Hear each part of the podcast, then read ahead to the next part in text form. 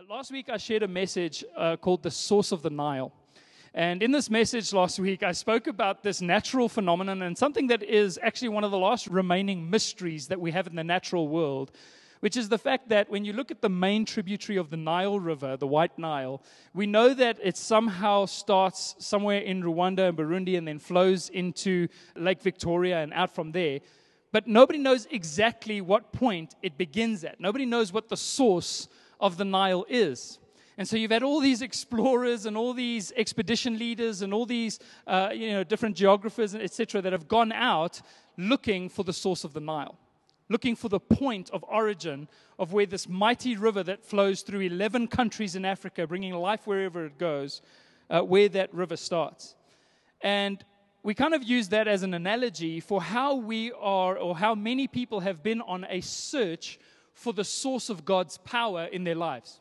People want to know, like, how do I get God's power to be at work in my life? What is the source of God's power? What is the point of origin? And how do I get God, for example, to answer my prayers or to work on my behalf or to, to heal me when I'm sick or to provide for me when I'm, when I'm in lack or when I'm in need? How do we get God to move on our behalf um, in His power? And so I shared a little bit about my own journey, about how I was one of those expedition leaders that went out and said, I want to discover the point of power. I want to discover the source of God's power in my life. And I spoke about three different stops that I'm going to touch on again today. But the first point I got to was my own godliness. And I'm just doing a quick recap for those of you that weren't here last week. Is my own godliness. I thought that if I could uh, exercise personal godliness and just stay away from evil things and just live righteously and just do everything well, then surely God's power will flow in my life. The flip side, though, is if I had a, have a bit of a bad week and somebody comes asking me for prayer, I'm like, man, you should have come last week. Last week I had a great week, but this week, you know, I'm struggling. So I don't know if God's power will flow through me. It, it made me very insecure.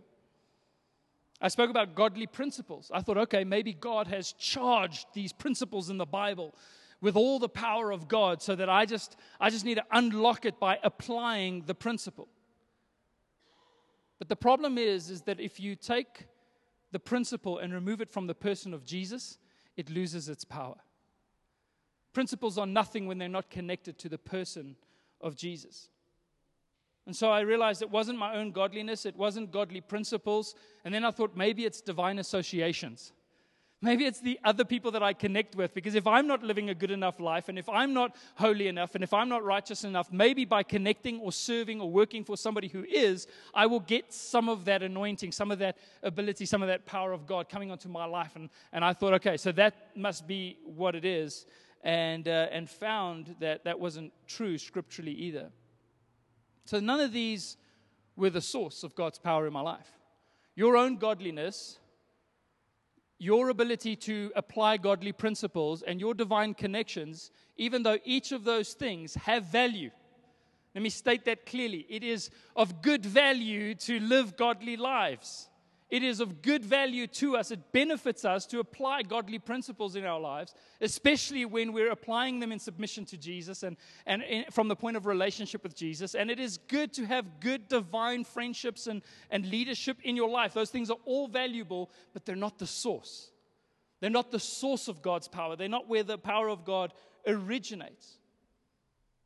And what we said is that ultimately the source of God's power comes from the cross. Paul says, I am not ashamed of the gospel, for it is the power of God. The power of God is in what Jesus did for us on the cross. And Paul says this again and again and again. We looked at maybe three or four different scriptures last week where he says, How did you receive the Holy Spirit and his working in your life? He who works miracles amongst you, did you receive it by the works of the law or did you receive it by faith in what he did for you on the cross? In other words, the Holy Spirit is at work because we put our faith in Jesus. We put our trust in Jesus. The source of God's power flowing into our lives is released through the gospel. The gospel is simply the good news of what Jesus did for us on the cross. And that comes by faith. It's by grace through faith. So as we trust in what Jesus did, there's a, there's a, there's a release, there's a, a fount that's opened up, there's a bubbling that comes forth of the power of God in our lives. And that kind of faith, it's more than just visualizing what we want. So when you need a new car, faith isn't necessarily going, I sit in the car, I feel the steering wheel, I change the radio station. It's not just being good at visualizing stuff, right? It's actually trusting in the goodness of God. It's believing in the righteousness that you have in God. It's knowing the, the Bible says, without faith, it is impossible to please Him. Why? Because without us believing and receiving the righteousness that we have in God, it is impossible for us to walk in a pleasing relationship with God. It can only be through grace. And so it's more than just visualizing what we want, it's trusting in God's goodness. It's based in the character of God. And so today I want to talk a little bit about how this relates to our battle with the enemy. How this relates to our battle with spiritual forces of darkness, with uh, demonic power, with uh, the strategies of the devil against our lives. Because if the source of God's power in our lives is not our own godliness or, or godly principles or divine associations, but it's the point of the cross, how does that relate to the attacks that we face as Christians and to the, the spiritual things that, that come against us in this life? How does it relate to, to spiritual strongholds and, and spiritual attack? In other words, where does our victory lie? And that's why the message I want to share with you this morning is called The Point of Victory. The Point of Victory. If you have your Bibles, won't you open up with me to Second Corinthians 10? I'm just going to read uh, verse 3 in Second Corinthians 10 this morning. Everybody feeling okay this morning? Come on, won't you look next to look at the person next to you right now? Just say, "You look hot." And then just turn to your second choice and go, "No, really, you do look hot."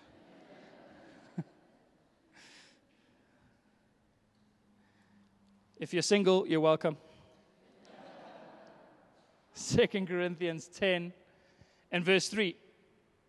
It says, For though we walk in the flesh, we're not waging war according to the flesh.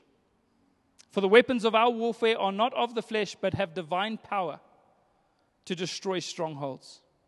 We destroy arguments and every lofty opinion raised against the knowledge of God and take every thought captive to obey Christ. The weapons of our warfare are not carnal, but mighty through God for the pulling down of these demonic strongholds. I'm going to talk a little bit about how the power of God, what the point of victory is in our lives when it comes to overcoming spiritual attack and spiritual strongholds in our lives. Before we do that, let's, let's go ahead and pray together. Uh, Father, we thank you so much this morning for your goodness and for your grace and for your spirit that is speaking right now, Lord God. We this morning don't want to hear just idle speech, Father God. We don't want to hear the philosophical ramblings of just another person, but we want to hear your spirit speak to us. And we pray that as we hear your word, the truth of the gospel, the truth of who Jesus is, that the power of God would be released in our lives, that our faith would grow, and that we would be more and more confident in what it is that you have done for us on the cross. We give you all of the glory this morning. We give you all of the praise in Jesus' mighty name. And everybody said, Amen. Amen. Awesome. So, um, like I said last week, um, we are aware of the fact that there is an enemy. We are aware of the fact that uh, there are demonic powers at work in this world and at work in our lives coming against us. Scripture is very clear about it. And, and uh, again, um, as I said last week, it's easy for people to look at me as a pastor and look at my age and think that I am, am inexperienced around these things or that I haven't experienced uh, spiritual attacks or, or demonic possession or those kinds of things uh, and, and seen it be real in my life. And so I thought I would start off just by relating one story of uh, somebody that was. Uh, that, that came into a church. I was preaching at a church in Pretoria, um, in the north of Pretoria. And uh, as I was preaching, I saw this man walking in and he, uh, he kind of sat down and then he left. And then a little while later, he came back and then he left. And, you know, he was kind of in and out. So I just carried on preaching, kind of ignoring him. And, uh, and then just before I finished preaching, he left again and, and, and uh, I didn't see him come back again. And so after I had shared my message and, uh, you know, greeted people, prayed for some people. We went into the side room that's kind of adjacent to the main auditorium um, because it was the pastor who invited me to come and speak. It was his birthday. And so the, the, all the volunteers and the staff had organized a little party for him. So I'm sitting there at the table with this pastor, um, having some cake. And uh, this guy who was in and out, he comes up to me again um, and he bring, comes with one of the leaders and says, I, I need to ask the guy who preached um, a question. I need to speak to him. And normally, when people want to speak to you after you've preached, it's either very good or very bad. There's no kind of in between. You know, they're not like they're either going to be completely against what you shared, or they're going to absolutely love it um, and, and, want to be a part of your doing that, what you're doing. That, that's kind of um, the, the range that, that that you face when somebody wants to speak to you after you've preached. So anyway, so I I, uh, I get up and he says he needs to speak to me, and we go and sit um, in just inside of the auditorium. And I'm sitting there and I go, Yeah, so how can I help you? And he looks at me and he looks really, really mad. And he says, I must stop lying to the people. And so I say, Okay, um, what part did I lie about? Because I mean, I said a lot of stuff. So which part did I lie about? Um, and he said, Well, um, there is no God. And then he goes, Wait, there is a God, but there's no love. And so he kind of like has an argument with himself for a while. Um, and I, at one point, I was like, should I leave you two alone? Um, I'll come back later when you figured this out. But, but essentially, he had, in that moment, was experiencing the torment of demonic possession. And he is hearing a message that he wants to run away from and hear at the same time. And so he sits in front of me and he just begins to say certain things. And um, at one point I realized what was going on. So I said, I just want to pray with you. And I, I just laid hands on him and I just prayed with him. And as I prayed with him, he just started to shout. And, um, and he fell down on the floor. I just kneeled next to him and carried on praying. And at one point, his whole face changed, his demeanor changed. And he looked at me and he said, What, what are you doing? Where am I? And he got up and looked around, and he had no idea how he came to be in that church that day. Um, he says that he told me he was a concierge at a hotel nearby, and the last thing he remembers is driving home. That's the last thing. And then he wakes up and he's in a church on the ground, the lights are off, and there's some guy, you know, on top of him praying. And um, scary, you know. And, and that guy is still a member of this church today where God set him free from a demonic possession in his life. We see this in Scripture, and it's, and it's something that I've experienced in the life of unbelievers as they open themselves up to different things. And so I've had, I've heard all of the stories. I've been through all of the, the, the sometimes assumptions and the speculations about what the spiritual realm is and what it isn't and how it works and how it doesn't work and what the ranks are or what the ranks are not and, and, and how you should pray and how you shouldn't pray. I have heard every single one of those stories. And ultimately, what I wanted to do is I wanted to be informed by Scripture as to how we actually gain victory in our lives. I wanted truth to be uh, what guides me and not experience or, or con- conjecture or, or assumption to be how is it that if demonic power is real in this world, how is it that we can defeat it and can have victory over it? And so I have also, like I explored the, the source of the Nile, the source of God's power, I've also been on this journey trying to discover the source and apply different tactics in my own life to overcome the devil. Some of you may have applied different tactics in overcoming uh, the devil in your life. And so last week I mentioned how um, one year in December they broke into our house just after Christmas and stole our Christmas gifts um, that was nicely arranged on the table at the entrance. And they broke in and they stole all of our gifts. And so um, my wife and I, obviously, uh, we, we hated, that was, I think, the first time that we'd ever been robbed properly. I mean, they went through our drawers, they took all of our stuff. And, uh, but one of the things that was really worrying about it was that they also took our backdoor keys. Why do that? Why torment us like that? You know we're going to change the locks, but why take the backdoor keys, which made us think that they were going to come back? Like the plan was, you know, we, we didn't get everything, let's come back later. And uh, I mean, we were in our early 20s. I don't know what they wanted to come back for. Um, but, but, they, uh, but it was frightening to us. And so we installed an alarm, we changed all the locks. Um, but we still had this fear that potentially they're going to come back. And so one night we're lying in bed, and I think, I don't know, really, you know, when you're in that semi kind of dream state, I don't know exactly what was going on, but I, I, I remember dreaming that the back door slammed shut, and all of a sudden the alarm goes off. Like that's what I dream. And so as I dream that the back door slammed shut, the alarm really goes off. All right. And so my wife and I had locked our bedroom door. But I've got to tell you, like, I was on the bed like this. I instantly went up like that. And if you have ever seen an instant prayer meeting, that's exactly what happened. Both of us are up like we had never slept. And we're just praying, Oh, Jesus, we bind the spirit of fear. And we're just like binding whatever spirit we can think of. I don't know what spirit operates in robbers, but we're binding it and we're just like up and down because we can do nothing else. Like, I don't have a gun, I don't have anything to, to protect myself with. If they decide to come through that door, the only thing I can do is to try and take authority in the spirit over these guys. And so we just prayed and prayed and prayed. And I, I thought at, at, at, at worst, um, what would happen is that they would come to the door and go, okay, no, these guys are obviously busy, and then leave, you know.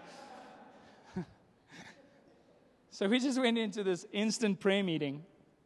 And, uh, trying to take authority over every evil.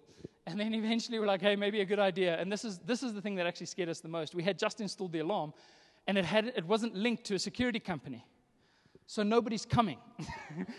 we're just irritating the neighbors while we're being robbed, right? That's all that's happening. Nobody's coming to help us. And so eventually we phoned the police. Uh, when we stopped praying. And, uh, and so the police come through, they search the house, there's nothing there, and we try to go back to sleep after that. And so um, I'm going to relate this just a little bit in a moment, but, but we know that the Bible is clear that there are spiritual attacks on our lives, that the devil does come against us, and that there really is an enemy. And so for me, because I was aware of its reality, it consumed my thinking to a large extent. As much as I said I had faith in God and I trusted in Jesus, I was also fearful that I would perhaps, by doing something or by not doing something, leave a door open to the devil in my life. And so that actually became something that consumed a lot of my thinking uh, in my spiritual life, which, is, which was um, uh, is the devil going to invade my life?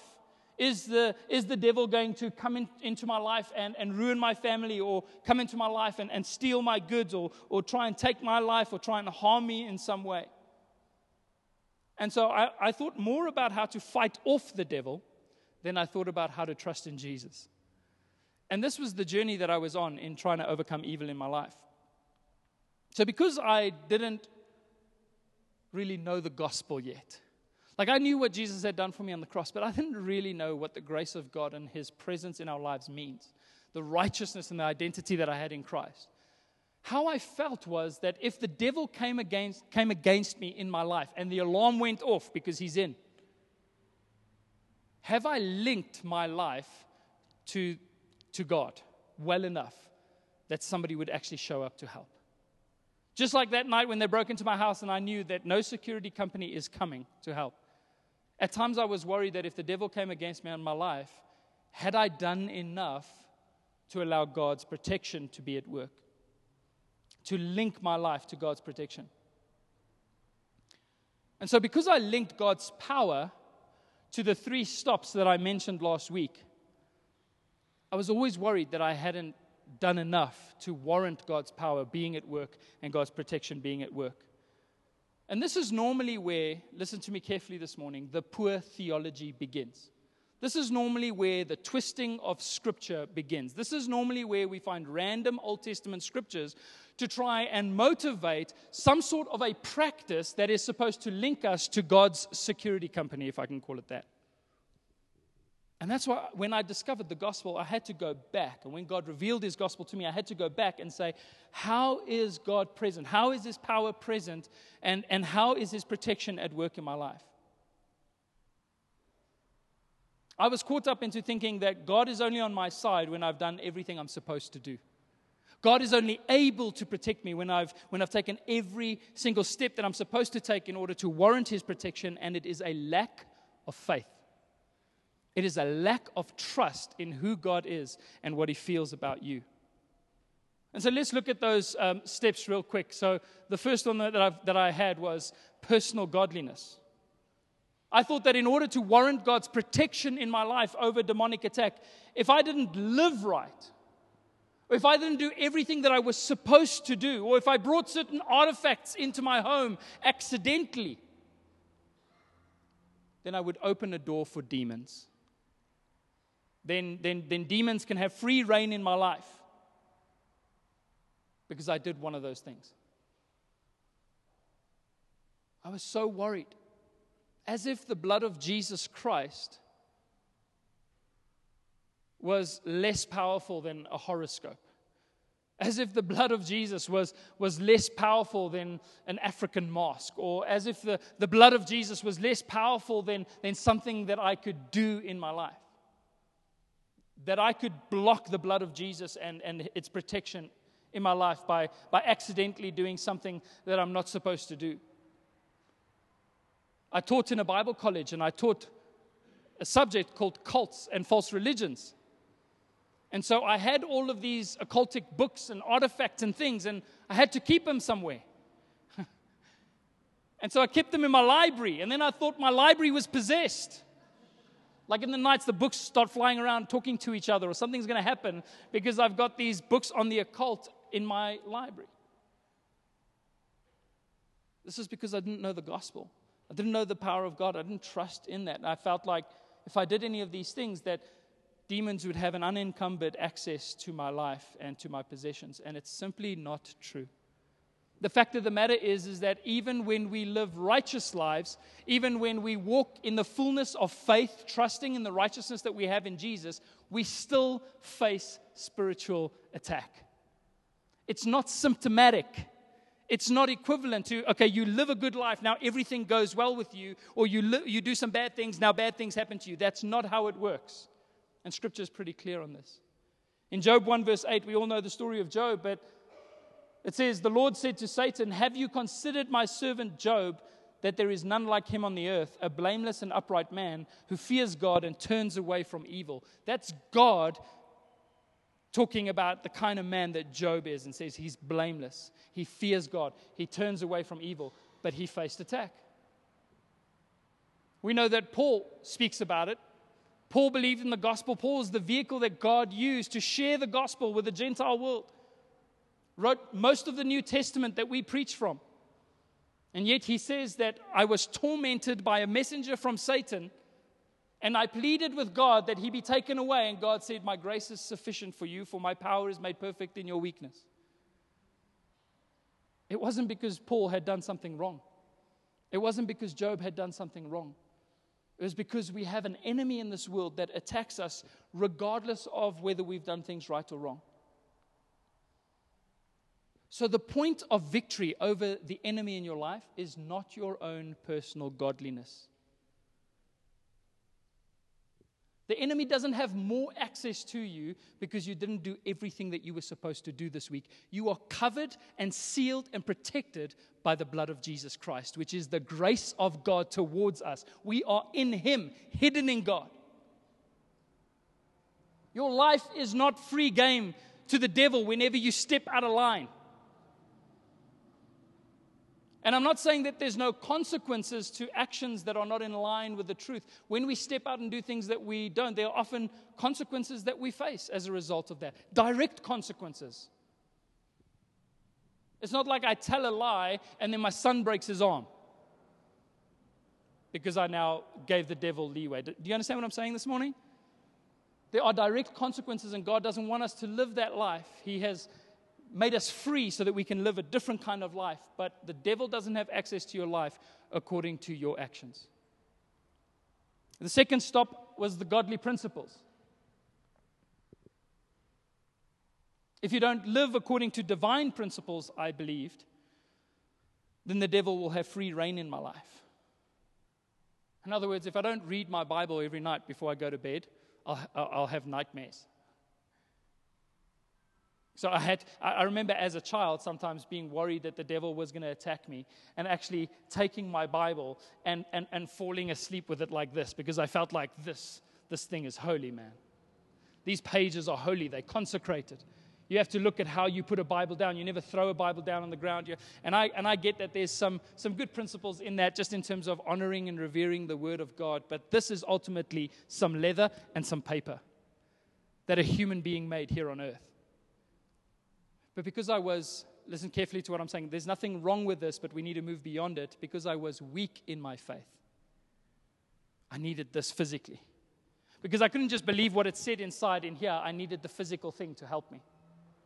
And that's where a weakness of faith will often bring about trying to apply physical things to help the weakness of our faith. And the Bible speaks about this in the book of, of Romans 14. It speaks about how some people choose to observe a specific Sabbath day every day because of the weakness of their faith, or they, they choose to not uh, to abstain from certain foods or from certain drinks because of the weakness of their faith, because they think their relationship with God can be affected by the things that go into their mouth or by the, by the things that they do in their life. And so, because of the weakness of their faith, we bear with Christians that are still weak and we're helping them to mature. So if you're in the presence of those that do feel that, that eating or drinking something is incorrect, then for their sakes, abstain out of love. But if you know your righteousness in God, then you, you, could, you could see every day as holy. And to you, it's holy. And so Paul actually writes that those that feel that they need the physical comforts to help their faith is simply because of a weakness. Not enough belief yet in what this actually says in the inside. What it actually declares about what God has done for your life. So, not the physical thing, but as a kid, I used to fall asleep with my Bible like this if I was scared. We lived in an area that crime was on the increase. In the beginning, when we moved in there in the 80s, we didn't even have walls. And then eventually we built walls, and eventually a lot of people were being robbed, and things was going on in the uh, things were going on in the area that we lived. And so I used to pray this prayer. I remember it so specifically. I said, God, can you put a box of angels around our house, like a full box? And in my mind, I just imagined this whole box of angels. And then I was like, but what about if they dig underneath? I was like, God. Like, I don't know if this is scriptural, but can, can you also put angels underground? I mean, can you just do that? I know, sorry guys, uh, it's not a great, great one for you tonight, but can, can you put some angels underground so that even if they try and dig underneath, they'll, they'll hit an angel somewhere and not be able to make it in? And there's nothing wrong with those prayers, there's nothing wrong with asking God for protection, but it came from a lack of faith. That's why I needed the physical Bible to hold on to. If you don't apply the principle of praying before you eat, you'll get fat, right? We all know that. That's scripturally true, right? You need to rebuke those calories, consecrate all the protein unto the Lord.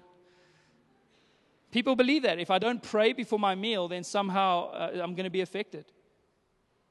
If I don't give my tithe by the seventh of every month, then someone's going to cr- clone my credit card and the devourer is going to spend all my money at Sandton, right? So I have to apply the godly principles in order to have the protection.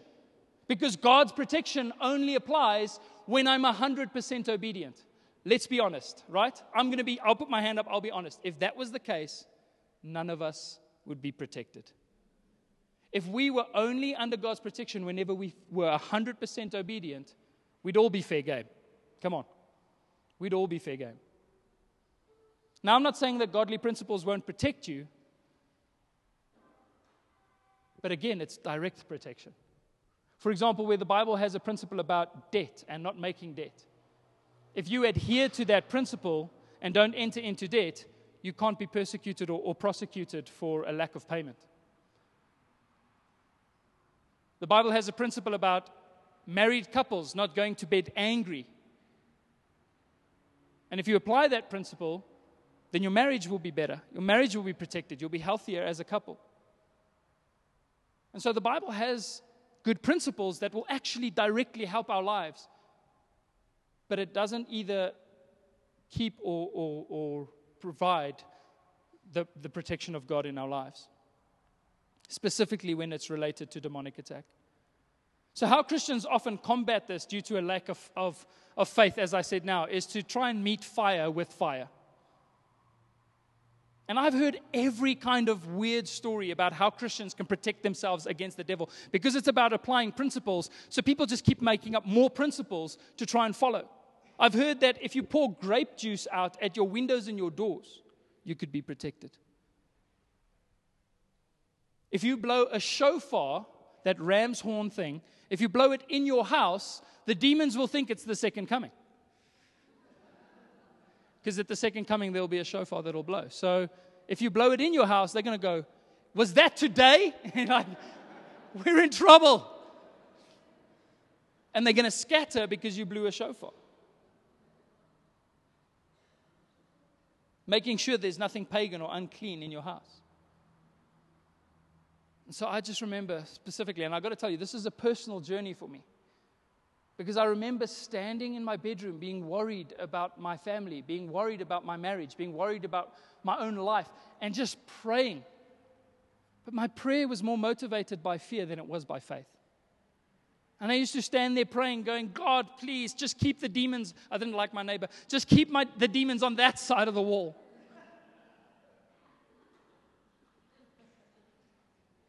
Like, if I gave up for a moment, if I let up for a moment, if I slipped up for a moment, that the power of the enemy would just pour into my life. And that I would just be fair game. I lived in that space of fear. The third stop I spoke about last week was divine associations. When I felt like I wasn't good enough, I felt like if I connected to people that were good enough, then I would be able to uh, experience some of their blessing and some of their uh, anointing and some of their protection. And so I was depending on others for my protection as well. And this is used actually by several different churches or, or, or some churches and, and by some leaders. And it honestly often becomes a form of manipulation. Where they say that as long as you are here with us as, as a part of this church, you have a covering you have a prayer covering or that you have a, an umbrella of protection. But if you break fellowship with us, then again, you're fair game to the devil. I had people tell me that I would die within a year of leaving a certain church because of how the devil was now just going to have fair game. I was so relieved when it was a year later and I was still alive. I was like, that's awesome. Thank you, Jesus. Glad to still be here. I had people speak that into my life. Oh, you broke covering. Oh, you didn't do this. Oh, you didn't do that. And so we see our protection. We once again bring our protection and we connect it to something fleshly instead of something spiritual. Something that is motivated and, and, and generated by the power of the cross and God's love for me personally as an individual.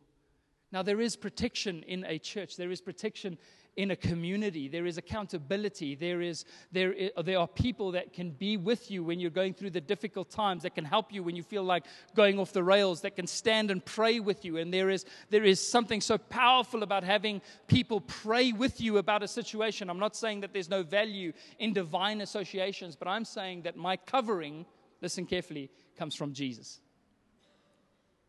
That's my faith. My faith is in Jesus, not in divine associations. Jesus is our covering, He is our protection, and He is our victory.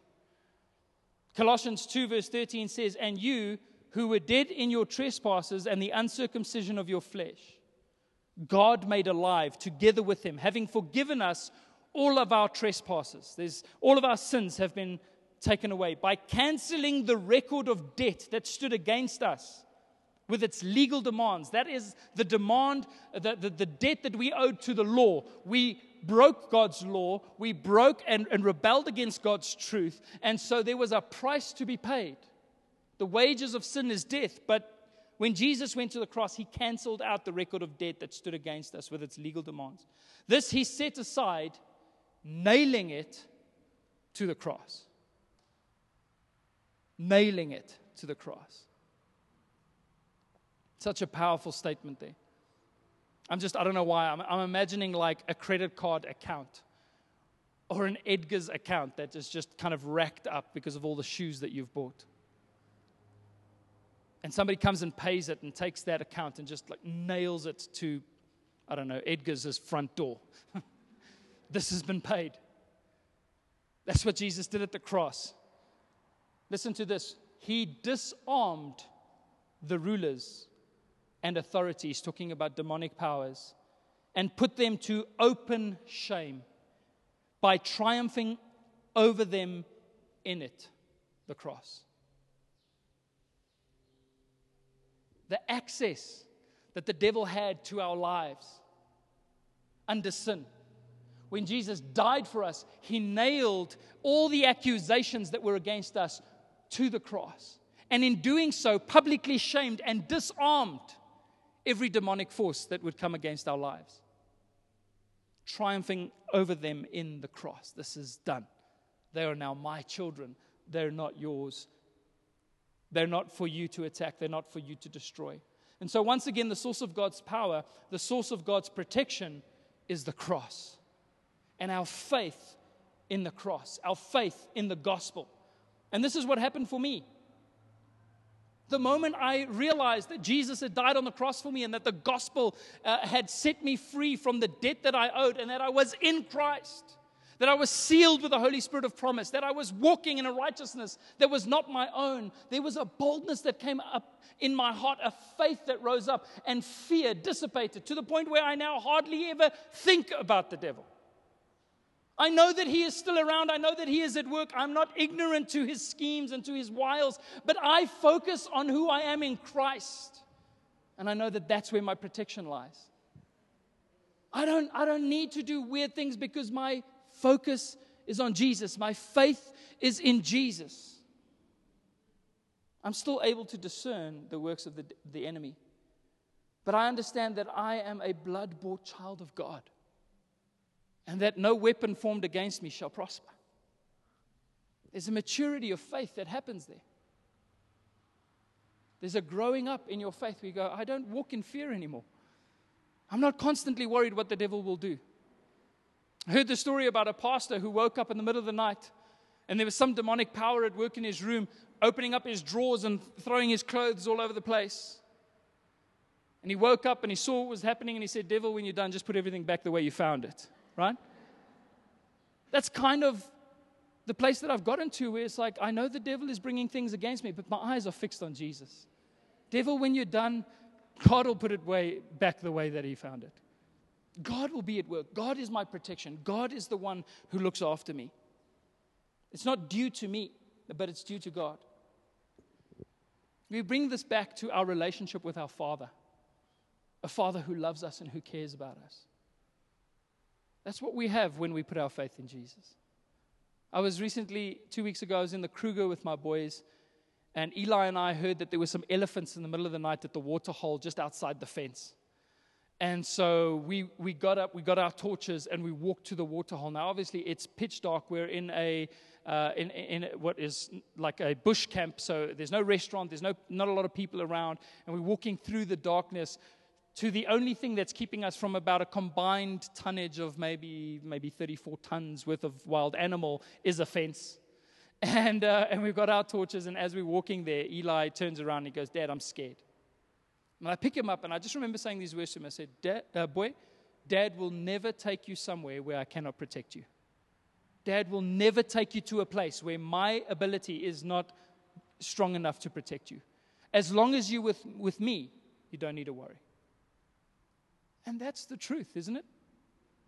That God doesn't enter our lives when we have a good score sheet for the week. Oh, you've done well. I'll be in your life 80% now. No, He is in your life because of what Jesus did for you. And Jesus got 100% on that test. So you have become a temple of the Holy Spirit. You house the presence of God in your heart and life and mind. So why would you be afraid? Why would you be afraid? The idea here is we're fixing our eyes on Jesus and not on ourselves. Our faith is in Jesus and not in our own ability. As long as God is with me, as long as the Holy Spirit dwells within me, I am safe. So I face spiritual attack more so since I became a lead pastor of a church than I've probably faced combined in the rest of my life. If you spoke to some of the guys that are close to me, guys like Will and Nangi and, and the friends that we have here, you'll know that the devil has come against our lives. Three months into planting Anchor Church, I felt like our lives fell apart, attacked from every single angle. We felt like Nehemiah, who's fighting the battle on 10 fronts with a, a, spade in one hand and a sword in the other, trying to, trying to build and fight at the same time. The devil comes against us. And the Bible says that we, it's very clear in Scripture that whenever the apostles and whenever the disciples went out to do something, they faced resistance from, the Bible says, from the devil, from the enemy. So we face resistance and we, we, we, we look to God. And, and that's the things that from the time that I've put my faith in, in Jesus, my first thought is no longer, what must I do to safeguard myself? My first thought is to remind myself of who I am in Christ and the victory that I already have in Jesus. To put my faith in the point of victory. And then I can just focus on relying on God's grace and even learning through the hardships, even learning through the suffering, even learning what it is about God that He's revealing to me through those difficulties. Ephesians 6, verse 11. Well known verse about the armor of God. And just listen to what it says. And I want you to note verse 11 specifically. It says, Finally, be strong in the Lord and in the strength of his might. Stop. Did you get that? Be strong in who? Your own ability, your own strengths, your own holiness, your own godliness, your own principle keeping, your, your own divine associations, other people. No. Be strong in the Lord and in the strength of his might. Put on the whole armor of God that you may be able to stand against the schemes of the devil. He has schemes, he has strategies. For we do not wrestle against flesh and blood, but against rulers, against the authorities, against the cosmic powers over this present darkness against the spiritual forces of evil in the heavenly places. Therefore, take up the whole armor of God that you may be able to withstand in the evil day, and having done all, to stand firm. Stand therefore, having fastened on the belt of truth, and having put on the breastplate of righteousness, and as shoes for your feet, having put on the readiness given by the gospel of peace. In all circumstances, take up the shield of faith with which you can extinguish all the flaming darts of the evil one and take the helmet of salvation and the sword of the Spirit, which is the word of God, praying at all times in the Spirit with all prayer and supplication. I used to pray this prayer not knowing exactly how to do that, right?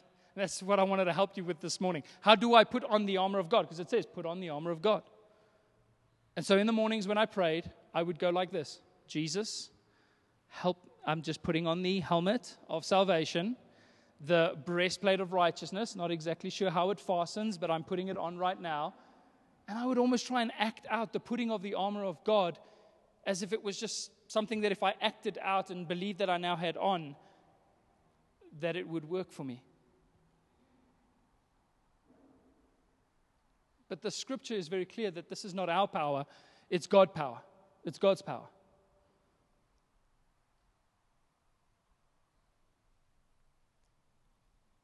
And it comes down once again to faith. You see, every single one of those things, if we can just put that scripture up again for a moment, just go back one. Just go to the second slide for me. There we go. So, if we, every single one of those things is related to the gospel, to the cross. The belt of truth, which holds all the armor together. You put on the belt, which relates, it, it holds every bit of the armor together. The truth of what Jesus did for you on the cross is what holds every, every single thing together. Put on the breastplate of righteousness. Your, your, the breastplate was the most important part of your armor because it protected your vital organs, your heart and your lungs, and, and all of your vital organs. And so, the breastplate of righteousness, what is it that protects your life from the enemy? It's the righteousness. Is it your righteousness? No, you're not strong in your own self. You're strong in the Lord and in the power of his might. It is the righteousness that comes from faith apart from the law. And so, we put on the breastplate of righteousness by believing I am the righteousness of God by my faith in Christ Jesus. Your life's protected. Faith. The shoes for your feet are the readiness given by the gospel of peace. There's a, there's a readiness, there's a gospel of peace. You're ready to move, you're ready to walk out, you're ready to do the things that God's called you to do because you know the gospel, the good news of the peace that we have with God. Let's go to that next slide. The shield of, listen to this, faith. Believing in the righteousness that you have in Jesus, the shield of faith with which you can extinguish all the flaming darts of the evil one. How do you extinguish every attack against your life? Faith. Just believe in who you are in Christ. And take the helmet of salvation. You see, where the strongholds demonically, so we talk about demonic strongholds and the pulling down of demonic strongholds, where do they exist? The Bible tells us very, very clearly they exist in our minds. when we're saved, but we still think as if we're unsaved. We still think as if we're in the flesh. We still think as if, as if we're carnal and we're, and we're having to do this in an earthly way. And the Bible says, put on the helmet of salvation, knowing that you are God's. Salvation, to be saved, to belong to God. You put on the helmet that tells you, I belong to God. And all of a sudden, when the devil throws these attacks against you, you know, but I belong to God. It protects your thinking when you think about your salvation. And then the sword of the Spirit, which is the word of God, the truth of God, the gospel of God, which is our sword. Praying at all times with prayer and supplication. And so all of these are found, they find their strength in the gospel, in the cross. And that's where our strength is. And what we do when we, when we wear that armor, does it say that we put on the armor and then march? No, it says probably about three or four times it says stand. We don't march. We don't march. As Christians, we don't march. It's not because we're lazy, it's because we have faith.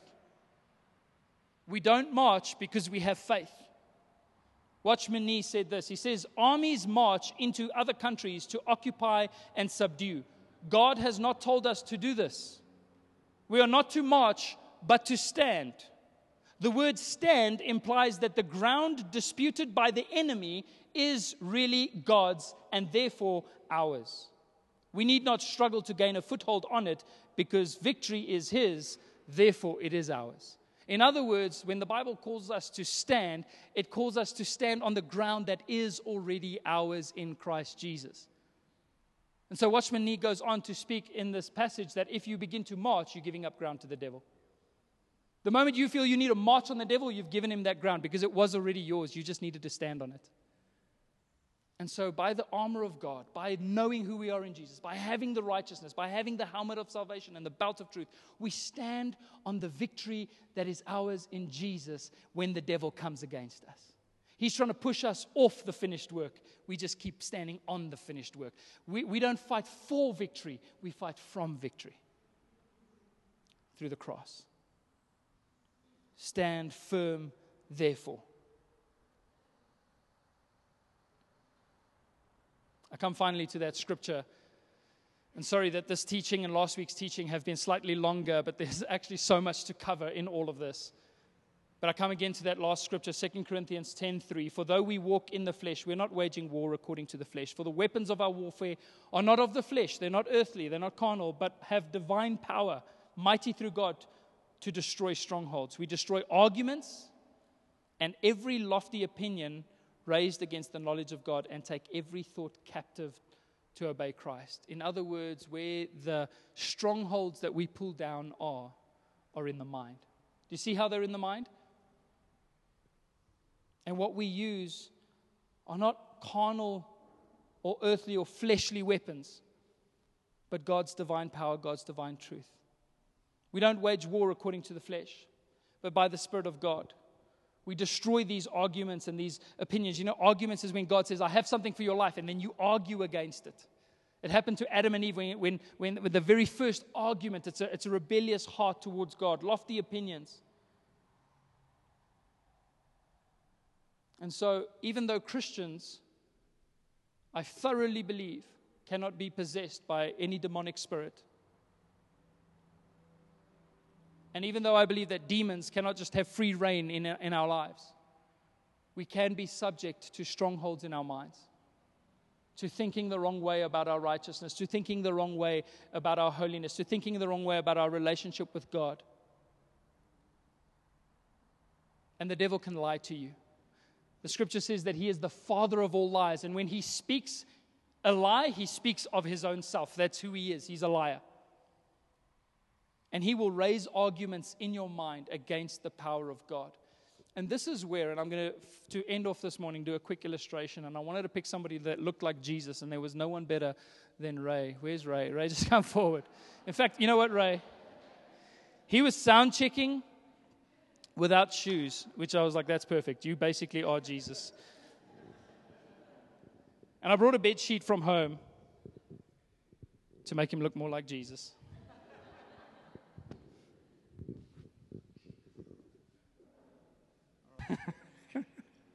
All right, while he's becoming Jesus,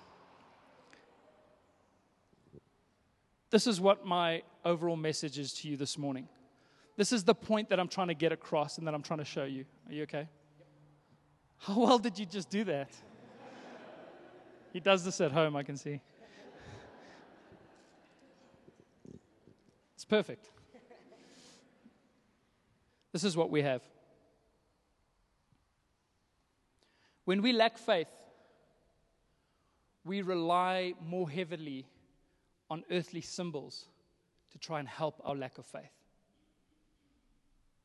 And so, what happens with us, and we spoke a little bit about, about olive oil, for example, um, last week. And, and even though olive oil is awesome, and, and there is context in the New Testament to anoint those who are sick when you're praying for them, in the Old Testament, olive oil was used to consecrate things to God, whether that was prophets and kings or whether it was the artifacts of the temple, olive oil, and not just this uh, one from Pick n Pay, but, but uh, olive oil that was, there was a specific recipe that God gave to Moses, and that was the olive oil that was to be used, but it was a symbol in the Old Testament.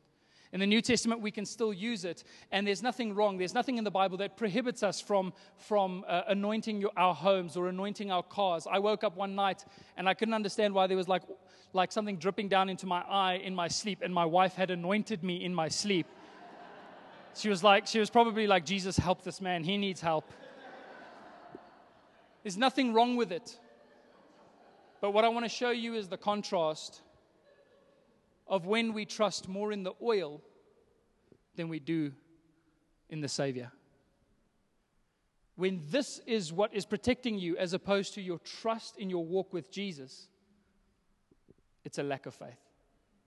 Now, you can use this to represent what you know Jesus is doing in your life if your faith needs that help. There's nothing wrong with it. But our faith is not in the oil, it's not in the artifact, it's in Jesus. If you've seen the movies, whenever there's zombies and, and, and, vampires and stuff, then you need the crucifix or the beads or the, I don't even know what this is. I wasn't raised in it, but, uh, you know, you, they normally have a cross to protect you against. And what happens to those priests? They always get chowed by the zombies. because our faith is not in a physical thing, our faith is in what Jesus did for us on the cross. He died for our sins, bought our righteousness with his blood. And so we never put our faith, even though this may represent our faith, you're not going to be protected because you put a cross on your wall. You're going to be protected because you have Jesus in your heart, you have his Holy Spirit in your life. And even when it comes to the Bible, it's not this physical book that brings protection. Jesus says to the Pharisees, He says, You search the scriptures because in them you think you will find life. But these scriptures are speaking about me. It's not even the physical words on the page. In Hebrews, it says that those in Israel heard the same gospel was preached to them that is preached to us also, but it did not benefit them because they did not mix their hearing with faith. So it's not the physical book, it's not the physical olive oil. It's not the physical beads or the physical cru- crucifix. It's the person of Jesus and what he did for you on the cross. And what I'm trying to say is none of that stuff is bad. It's good to have, but don't ever let it replace your faith in what Jesus has done for you on the cross because that is the source of God's protection in your life. That is where the point of victory is. Final scripture 1 John 4 to 5. Look at this. For everyone who has been born of God overcomes the world. And this is the victory that has overcome the world our faith. Who is it that overcomes the world except the one who believes that Jesus is the Son of God? If you're still weak or new in your faith and growing, and you still need some olive oil and you still need some physical things to help you, that's okay. But where we are heading to as we fix our eyes on Jesus is the knowledge that we belong to Him and that the cross is the point of victory in our lives. Amen? Let's go ahead and pray together.